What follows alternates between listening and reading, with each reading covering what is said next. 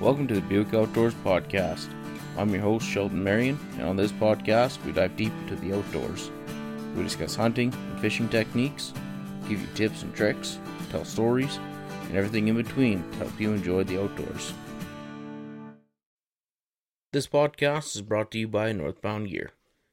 Northbound Gear makes some of the best affordable outdoor gear on the market today. I have all of their pants, their tactical jacket, and the Apex jacket. I can't say anything but good things about their clothing, and I wear this stuff daily. I just put the Adventure water resistant pants and the Apex waterproof jacket to the test on my latest overnight ice fishing trip where the wind chill made the temperature drop down to minus 41 and it kept me warm and dry. If you want to check out their lineup of clothing and accessories, head over to northboundgear.co and use my promo code Sheldon15 at checkout to receive 15% off your order.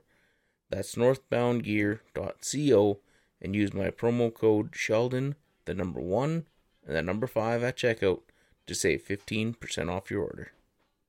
Hey everyone, welcome back to another Buick Outdoors podcast.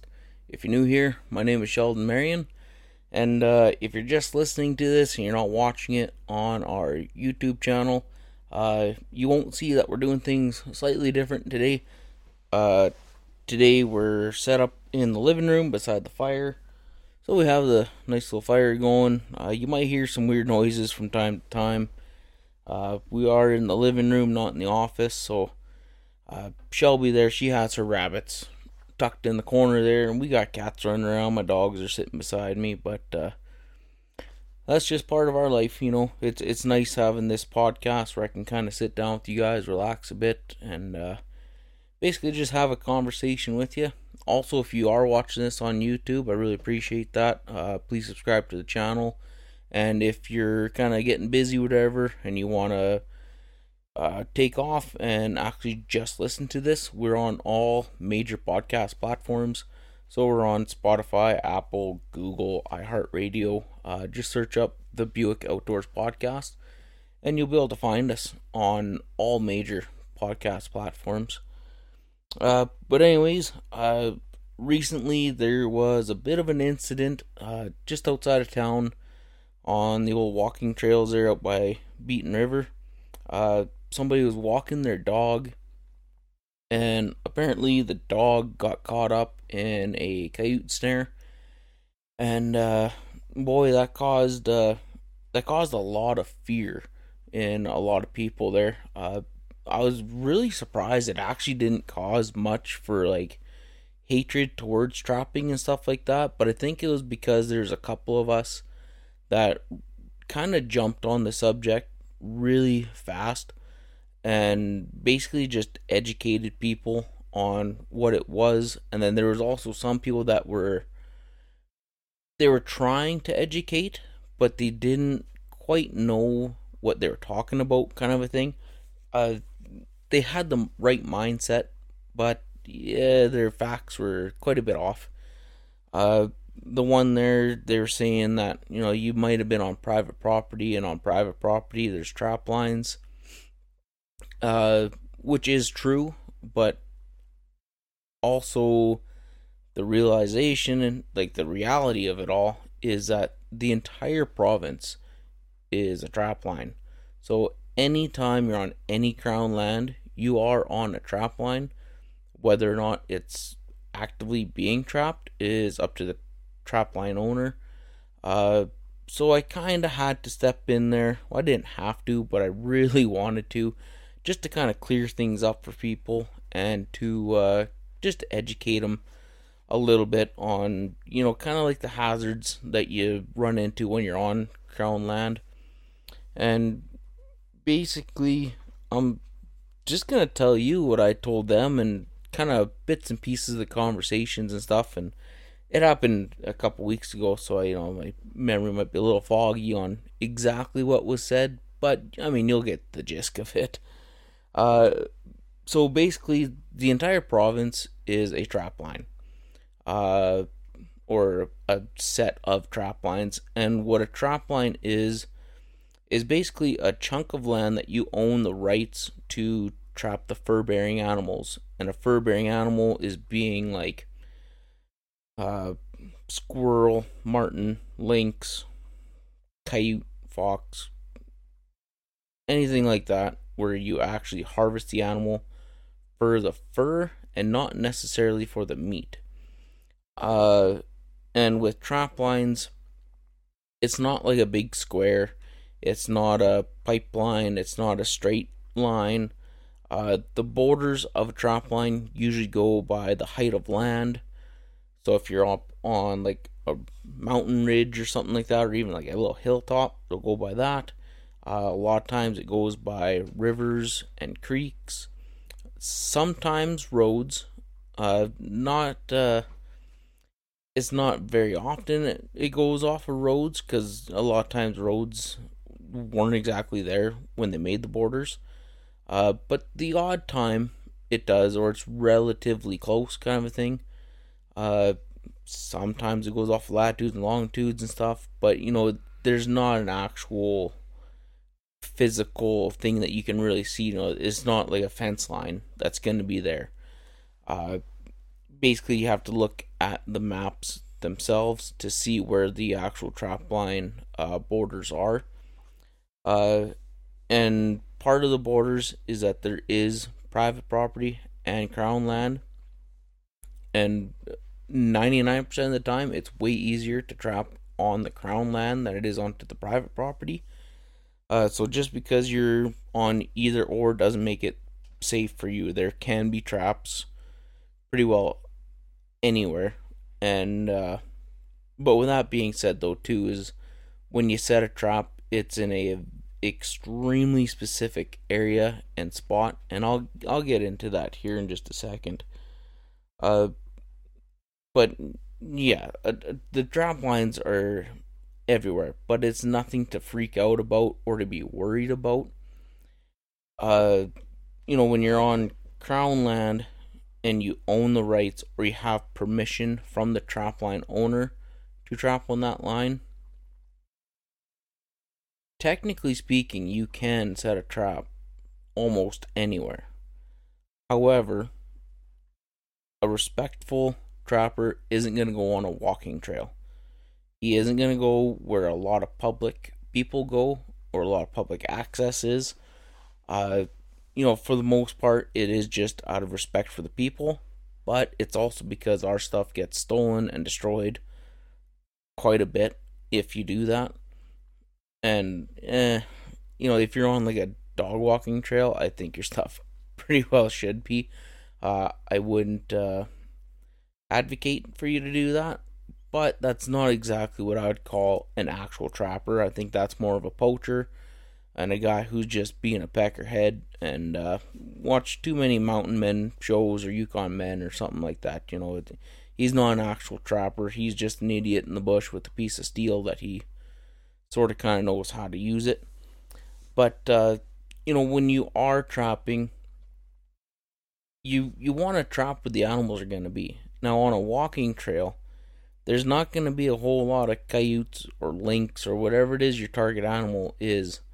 Uh, that's going to be walking around there because there's just too many people there.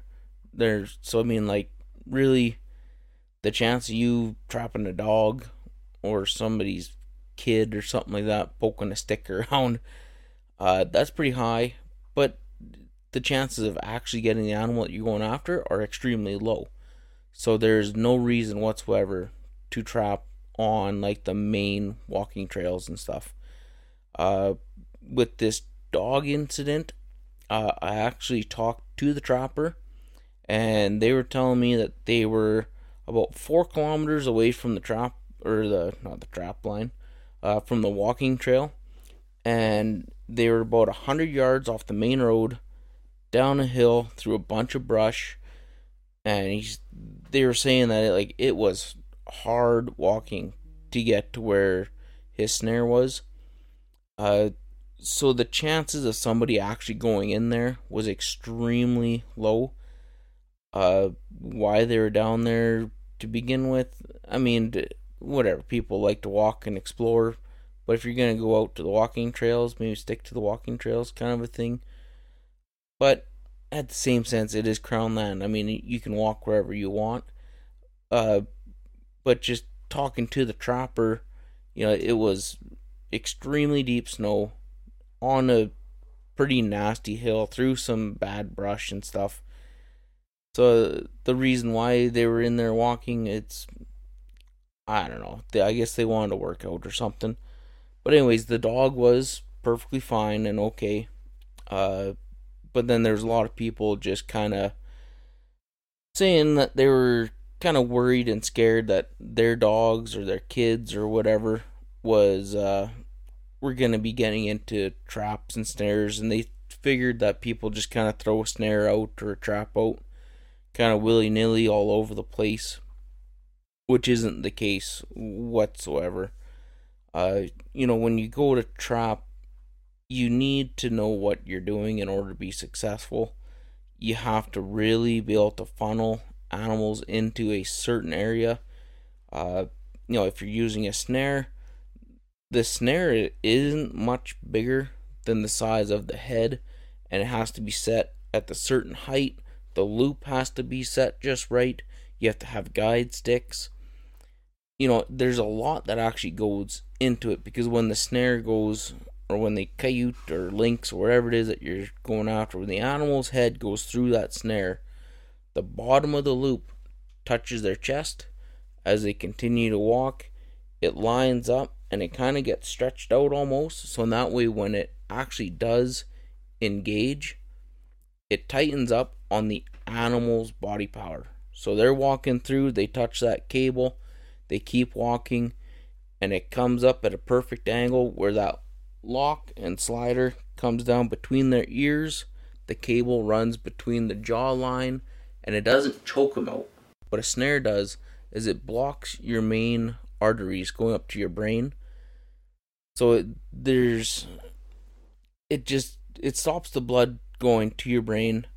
It knocks them out real quick and with no blood supply going to the brain, it kills you extremely fast. Uh you know, there's a lot of misconceptions and a lot of misleading information on trapping and you know, a lot of times when you see a snare, you think of like a noose. This isn't the Wild West days. You don't sit there and wait for them to go through and then the floor drops out underneath them and you break their neck, kind of a thing. It stops the blood flow going to the brain. It's just like somebody putting a triangle choke on you. If you once you squeeze, that blood stops, you'd get knocked out, and if you held that squeeze there, you'd be dead just in minutes. You'd you would die in your sleep basically. So there's really there's really no pain and suffering in it whatsoever. And then when it comes to footholds, I think with a lot of people when they hear footholds, uh they kind of get taken back to like an old Disney cartoon where they think of this great big bear trap that's a huge chunk of steel and it has teeth in it and when you step on it it breaks your legs and which is not the case whatsoever. Uh, there is so many laws and rules and regulations uh, that go into even like the the design of a trap. Uh, for us, we always use the Victor number three four coil soft catch for coyotes, and even when you look in the back of regulations, there is a list of traps that you are allowed to use. And that is it. If you use any other ones, it's illegal and you get fined, possibly lose your trapping license and your trap line and everything goes with it. So they they take it very seriously. And for the number number 3 four spring or four coil uh, footholds, there's a four coil and there's a two coil. Uh, the difference is just the strength of the actual hold that it puts on the animal. Uh, the two coil you can use that on lynx, uh, but the two coil you can't use that on a coyote because there's not enough tension to squeeze and hold it there. And with the soft catch, they're called a soft catch because on the metal jaws that close up on its foot, there's actual rubber pads across the entire length of the jaw on both sides. So in that way the metal can't squeeze onto their paw and freeze. The rubber doesn't freeze onto their skin. Uh, they're designed to catch them between the top of the pad and the bottom of their toes. There's that sweet little spot there on a dog's foot where it'll just grab them and it holds them there. It doesn't dig into them, doesn't do anything like that. It just holds them. Uh, it's not designed to hit any big chunks of bone on their their ankle or anything like that. And when you're an actual trapper, you have to know exactly where to set it and how to set it. You have to pick the right path. You have to guide them into the correct spot because when that trap is set, it's only about five inches wide. The pan itself that actually sets the trap off it's only about two inches wide. So you have to make sure that that animal, when it comes in and steps down, it steps down on that little two inch circle. So you have to know what you're doing. You don't just throw out a trap willy nilly and hope that it catches something. And then also, when you're setting your trap, you have to anchor it so when you catch them, they can't just take off running and you follow drag marks in the snow. You know, it's solidly anchored there. Uh, with ours, we had a spring in the chain. So you had an anchor, it came up to a spring. That spring was connected to your trap. That way, there's a little bit of give. And again, it's another legal requirement, right? If it's just a solid anchor, when they hit that, it you could potentially start to rip and tear their skin and stuff, depending on how hard they pull. But with the uh, with the spring there, there's a lot of give, so they can come to the end, hit the end, and that spring kind of you know it it lightens that pull. So when you're when you're going to set your trap too, you have to make sure that you you bed it properly. And what that means is when you set your trap on the ground, it can't move. Because if you set it down and you push on the side and it angles up at all, you're not going to get them to step on that little two inch circle. Uh, they're going to hit the side of the pan or one of the springs or something like that or uh, corner of the jaw and it's just going to flip it up and it's going to miss them or you that's when you might get a bad catch too. If you set it up oh got a cat.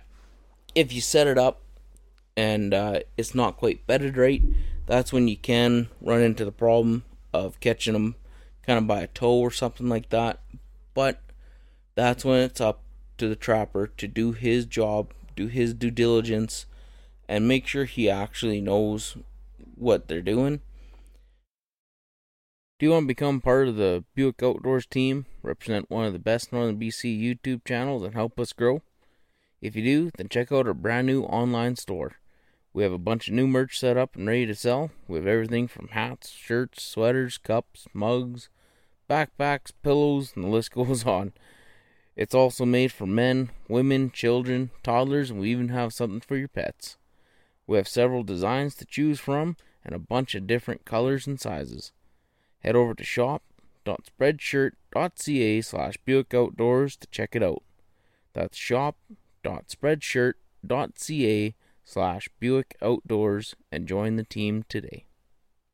So part of educating all the people there that were on that one little post, uh, I basically told them everything that I just said, just in a pretty well a, a, condensed form. I didn't go on some great big huge rant or anything like that.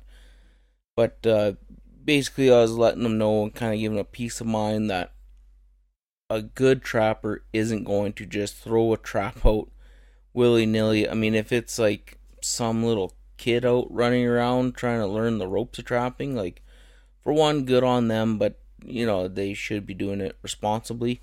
Uh, but this was a full grown adult who was doing it legally. And uh, basically, I was letting them know like, he, they're not to be anywhere near that walking trail. Uh, they also told me that uh, I think it was he was a couple kilometers away from any walking trail whatsoever. So there should never be people going where he had snares set. So I really want to give people kind of like a peace of mind. Another thing that came up was uh, one of the people there. They're saying that you know if they see any traps or snares, you know they're gonna pull them down or destroy them or whatever. And uh, I've had that happen in the past, so I I really want to make sure that was clear to them that it is unlawful and illegal to destroy or tamper with any legally set trap or snare. Uh, unfortunately, for just regular regular old people, you're really not gonna know what's legal and what's illegal. So the best thing to do, I said, was to just call up the COs, let them know where you found these traps at, where you found these snares at. Tell them that there's just a general concern uh, for people's safety or the safety of their pets. And then the COs will do their part. They'll get a hold of the trap line owner, and then they kind of just go from there. Whether it's the trap line owner or from somebody who has permission from the owner to trap in the area, and then they'll basically ask them to move it out of respect for other people. Uh, but for the most part, like technically speaking and legally speaking, I really don't think they would actually have to. Because if they have the rights to trap on crown land, just because there's a walking trail doesn't mean that they can't trap there. Uh, but any actual good ethical trapper would never set anywhere near close to that stuff. And in this case, the guy, you know, he, they were a long ways away from it. Uh, another thing people were asking is why don't you put up like active trapline signs and stuff or ribbons? Uh, cause you can get little warning signs and stuff saying, hey, you know, caution, active trapline in the area please keep dogs on leashes. You can also get like yellow, uh, kind of like caution tape, but it just says active trap line. And we tried doing that on one of our trap lines, uh, but basically what happened there was it invited people in to actually search for our traps and our snares, and it was just bad. Uh, we never really had much of issues uh, with people tampering with our stuff. The odd time, uh, there was a couple of traps that were stolen from us that were uh, some side roads that we would just set them on like a stump set on the side of the road in the ditch. Not very far, but it was places where like nobody drove, or anything like that. Like they didn't plow it in the winter uh, for the most part, sometimes they did because there would be like one pipeline header, like way in the back, kind of a thing. So for us, it was easy access.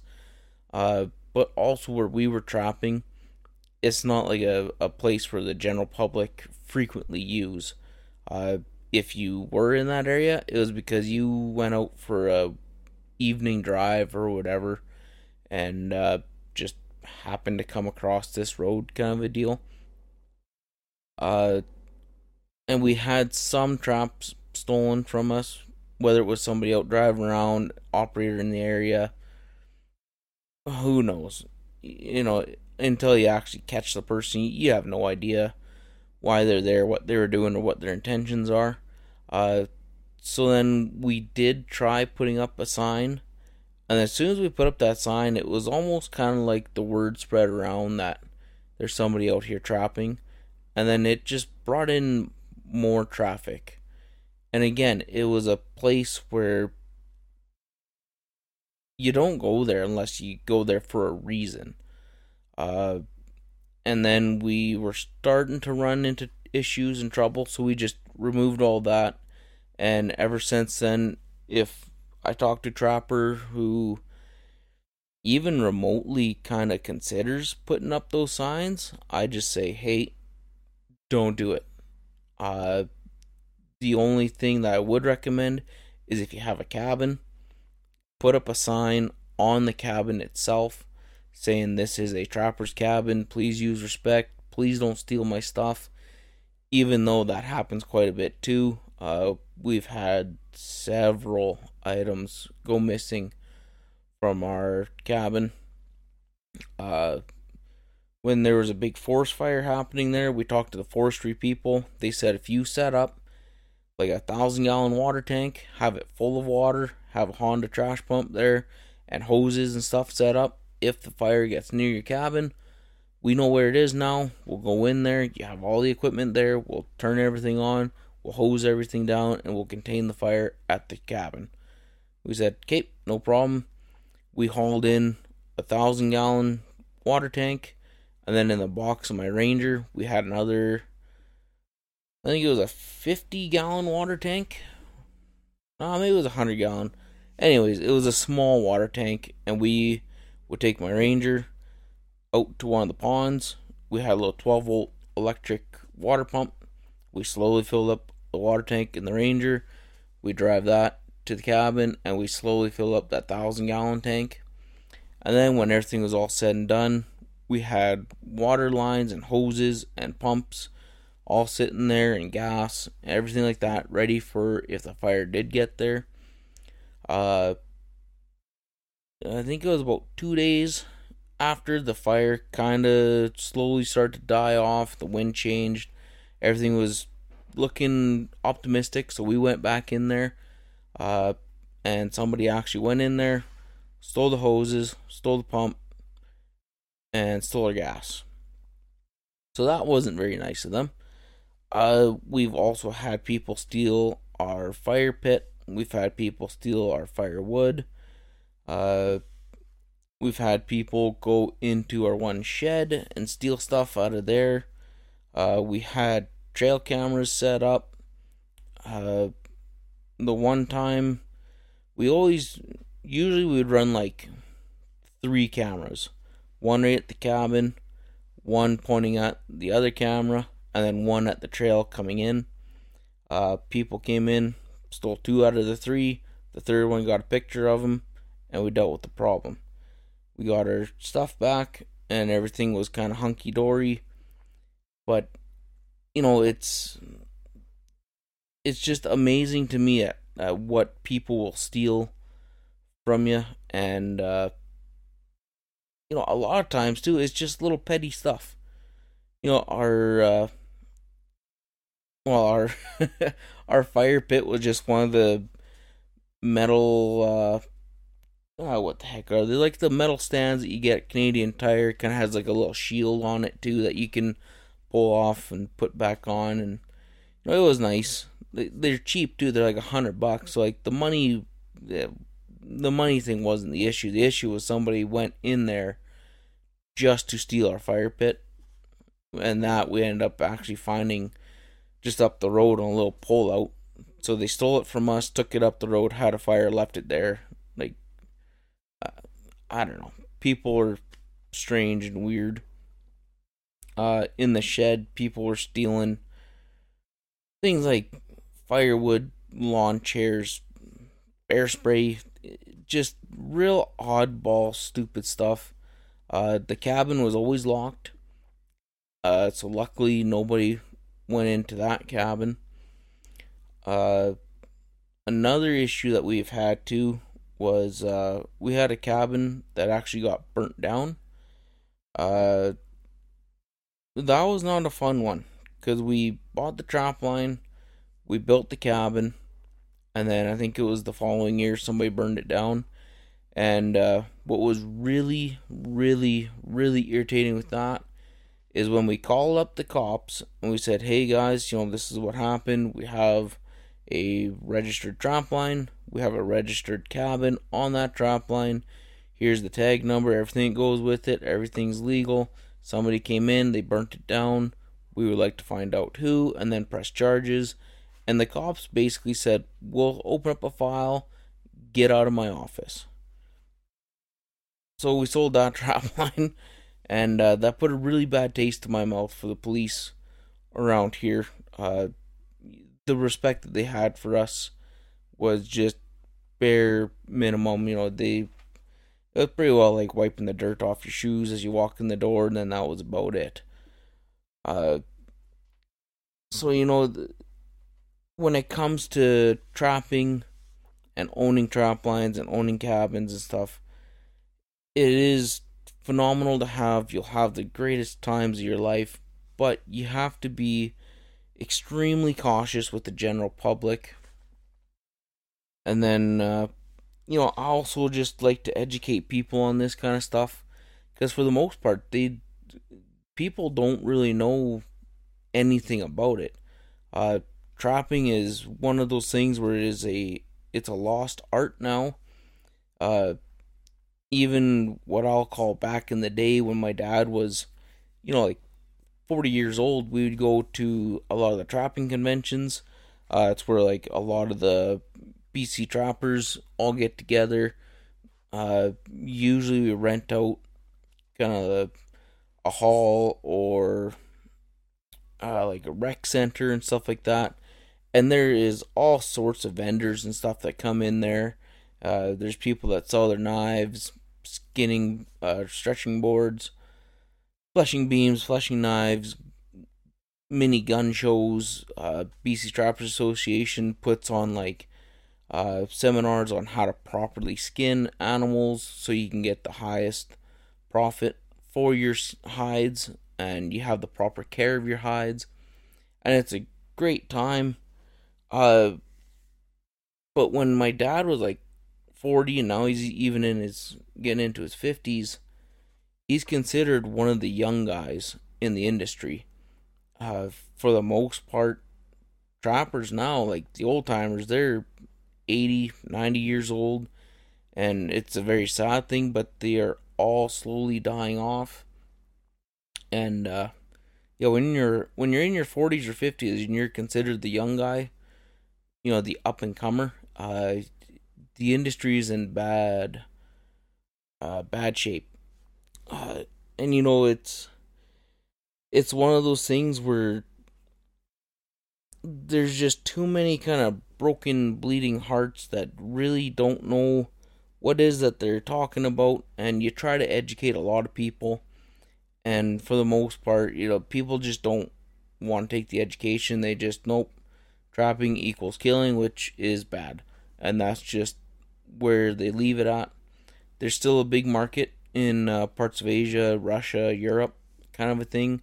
Uh, but almost everything in kind of North America has just dive bomb downhill. There's even some states that are just outlawing uh, trapping and selling of wild fur, which I I don't understand the reasoning behind it other than animals are cute and cuddly. Uh, you know, and it's it's slowly just a dying industry. And even just to get into it nowadays, it is extremely hard. You can't uh you know, it's not like when you watch Mountain Men or Yukon Men or whatever. They kind of portray it as as long as you have traps, you can go out and do it willy nilly wherever you want. Uh, you know, you have to have a license for it. To get that license, you have to take a multi day course. You have to pass a exam, a written one, and a physical exam. And then when you submit your paperwork to get your trapping license, it has to go through the natives and the province. They both have to approve it. And then once you have that, you still don't own any rights to trap anything anywhere. You just have a trapping license. Uh, so then you have to either get permission from trapline owners, public landowners, or you buy your own trap line. Uh, if you do want to trap on private, you have to get a special. It's not exactly a permit, but it's like a clause on your trapping license.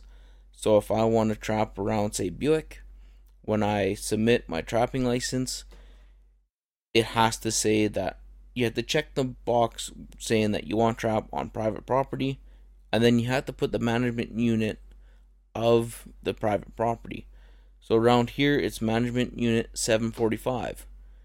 So if they say, "Yep, you're approved to trap on private property in the management unit 745," I can't go over to Cecil Lake area and trap on private property over there because that's a different management unit. That's 732, I think. I'd, I'd have to look again, but and then also when you're on private property, uh, you have to check your traps every single day. Every 24 hours, you have to check your traps. Now, that doesn't sound like a lot of work. However, if you're actually doing it, man, it is a ton of work. That is a full time job. Every 24 hours, you have to make your loop, whether you're driving, quadding, walking, whatever. And you have to check your traps. Uh, if you are on Crown Land, it's every three days. And again, it is it's a lot of work. Uh, well, it's every three days for a live catch. So like a foothold, you have to go every three days, which I actually like that because if you set it on Sunday and you catch something on Monday, and you don't come back until the next Saturday, that that poor animal, he's gonna be there for for quite a long time before you put him out of his misery because that is would be miserable. However, if you set it on Sunday, you catch him on Monday, you're back on Tuesday, say. Really, the they had a boring day or two. Then you go out, you take care of business. Now, if you want to take the route of actually owning your own trap line, for some reason, uh, they are extremely expensive nowadays. Uh, buddy, my cat's here purring. It wasn't too long ago you could buy a trap line for five to ten thousand dollars. Uh, now that same trap line would probably run you, depending on the area, twenty to sixty thousand dollars. And some don't even come with a cabin. If you want a cabin, again, you have to go through all the proper legal requirements. You have to submit uh, a permit to the government saying where you want the cabin to be at. They approve it. Then they send you a tag for that cabin, and then your cabin can only be a certain size.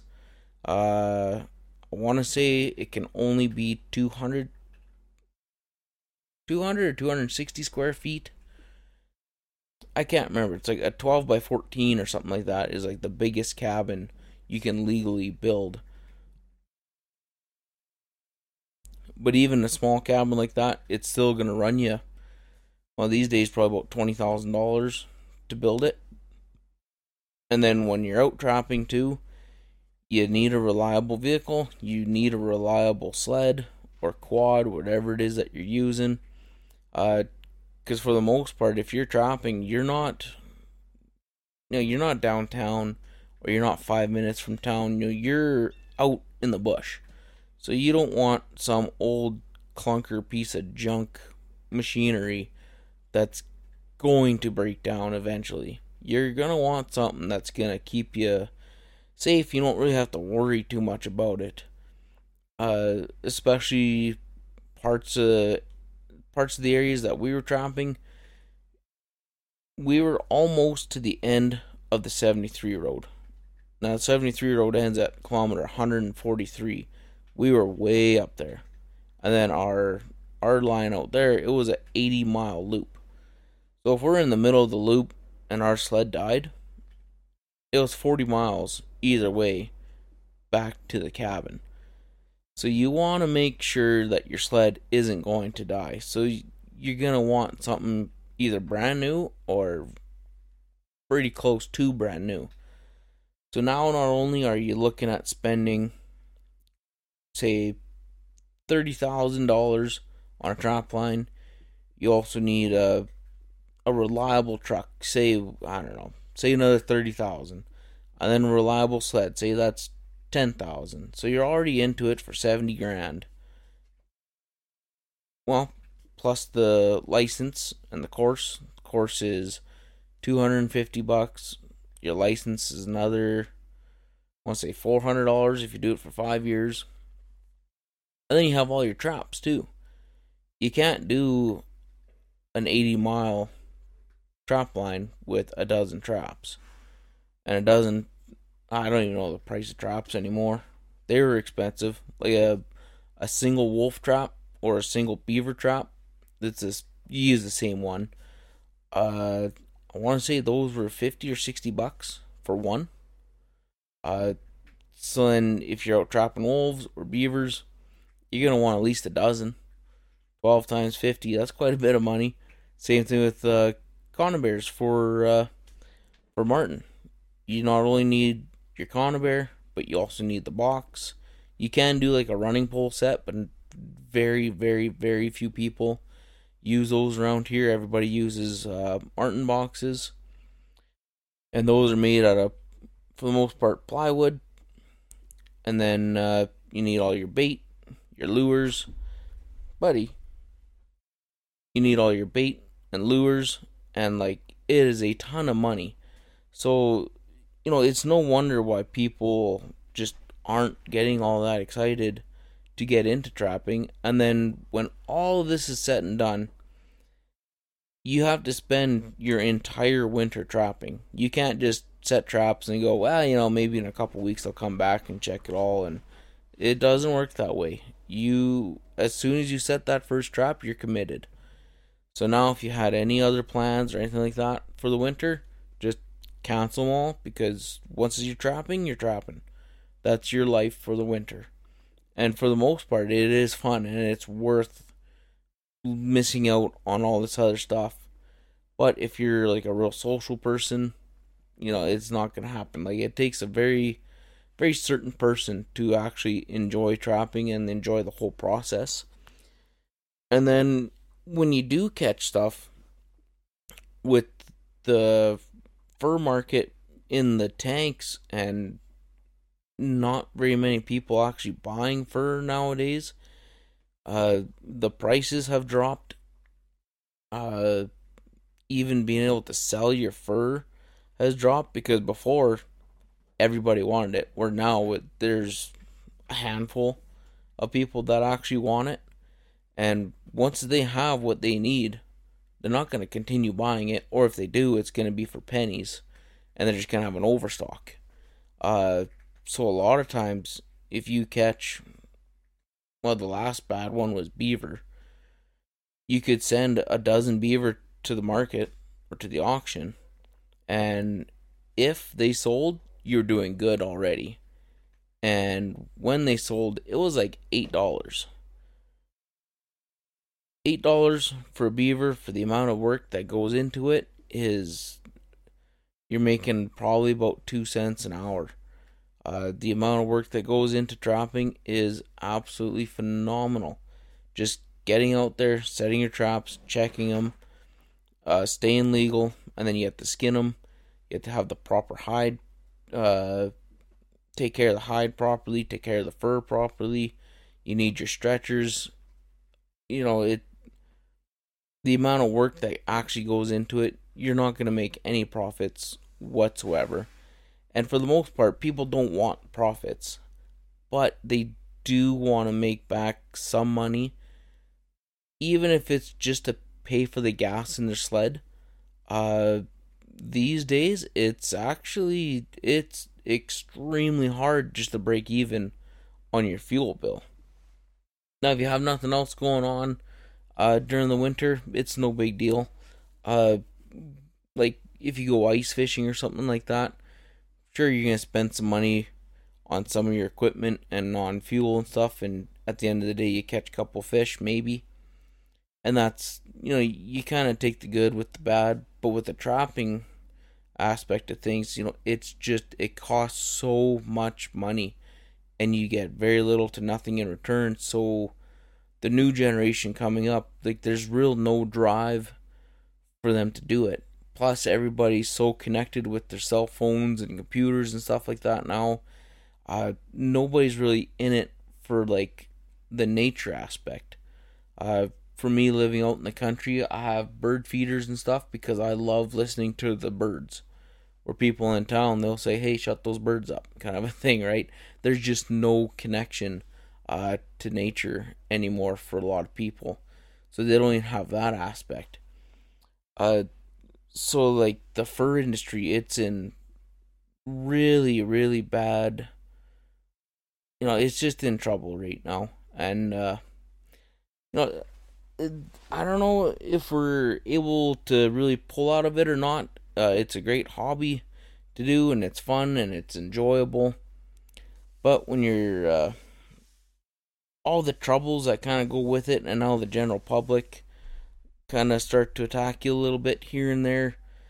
You know, it's really hard to uh, justify getting into it. For me, I got out of it just because I couldn't keep up to the legal requirements. And uh, for one, I didn't want to be illegal. For two, I I could not leave an animal. You know, I even though I hunt, I fish, use the trap, you know, we don't do it for the killing aspect of it. If we did, there'd be a lineup of people outside the nearest slaughterhouse that are willing to work for free. Uh, you know, we do it for the respect of the animals, to get outside, to enjoy nature, to just kind of connect with everything, and to get away from the hustle and bustle of everything. And uh, you know, like that that side of life just isn't there anymore for a lot of people. For me, it's just sad to see kind of like Canada's basically oldest industries uh, slowly dying out. Uh, and for the most part, it's just because of people really not being educated. Uh, you know, if you look back in our history, any town that has like the name Fort in it, it was an old trading post. Uh, and those trading posts were built for uh, the fur industry. But, uh, you know, it's all slowly kind of coming to an end. It's kind of dying out. People don't realize a lot of the history with it or actually what goes into it and how ethical it actually is. You know, even when you go out to trap and you kill an animal, uh, people say, you know, let nature take its course. I've seen what happens when nature takes its course, and I would much rather get caught up in a snare or a trap and uh, be taken out by a trapper. Uh, nature is a cruel, cruel bitch, and you do not want her taking care of you. But, uh, anyways, guys, I think that's where I'm going to end this. We're going to wrap her up here. Uh, if you have any questions about trapping or the fur industry, uh, you know, I haven't really been in it for the last couple of years, but I can definitely try to help you out understand some more, educate you a little bit. Or you can check out any Trappers Association pages. Uh, for me around here, it's the BC Trappers Association. Uh, you know, go onto their website, read up on it. You can send an email to the secretary, president, vice president, whatever, and you can talk to those guys directly, and they'll have all the info that you could ever need and all the up to date info too. Uh, with me being out of trapping for the last little bit, uh, there might have been some changes here and there that I don't know about or that I'm aware of. Uh, basically, just I'm not paying attention to it, right? But anyways, guys, uh, I really hope you liked uh, listening to this and watching this. Again, if you're just listening to this and you want to watch it, uh, just go to our YouTube channel called Buick Outdoors. There's even just a podcast uh, playlist on there. Uh, if you want to watch them all, or just watch one, watch parts of it, whatever, you know. Uh, do your thing. And then also, if you're watching this and you want to listen to it, we're on all major podcast platforms. Uh, just search up the Buick Outdoors Podcast and you'll find us. We're on Apple, Google, uh, iHeartRadio, Spotify, uh, I'm sure there's a few others that I'm forgetting, but uh, yeah, guys, really hope you enjoyed this. Uh, if you're watching it, give it a like, comment, subscribe to the channel. If you're listening to this, maybe give us a review. Uh, one star if you like, or if you didn't like it. Five stars if you did like it. And uh, yeah, guys, we'll catch you on the next one.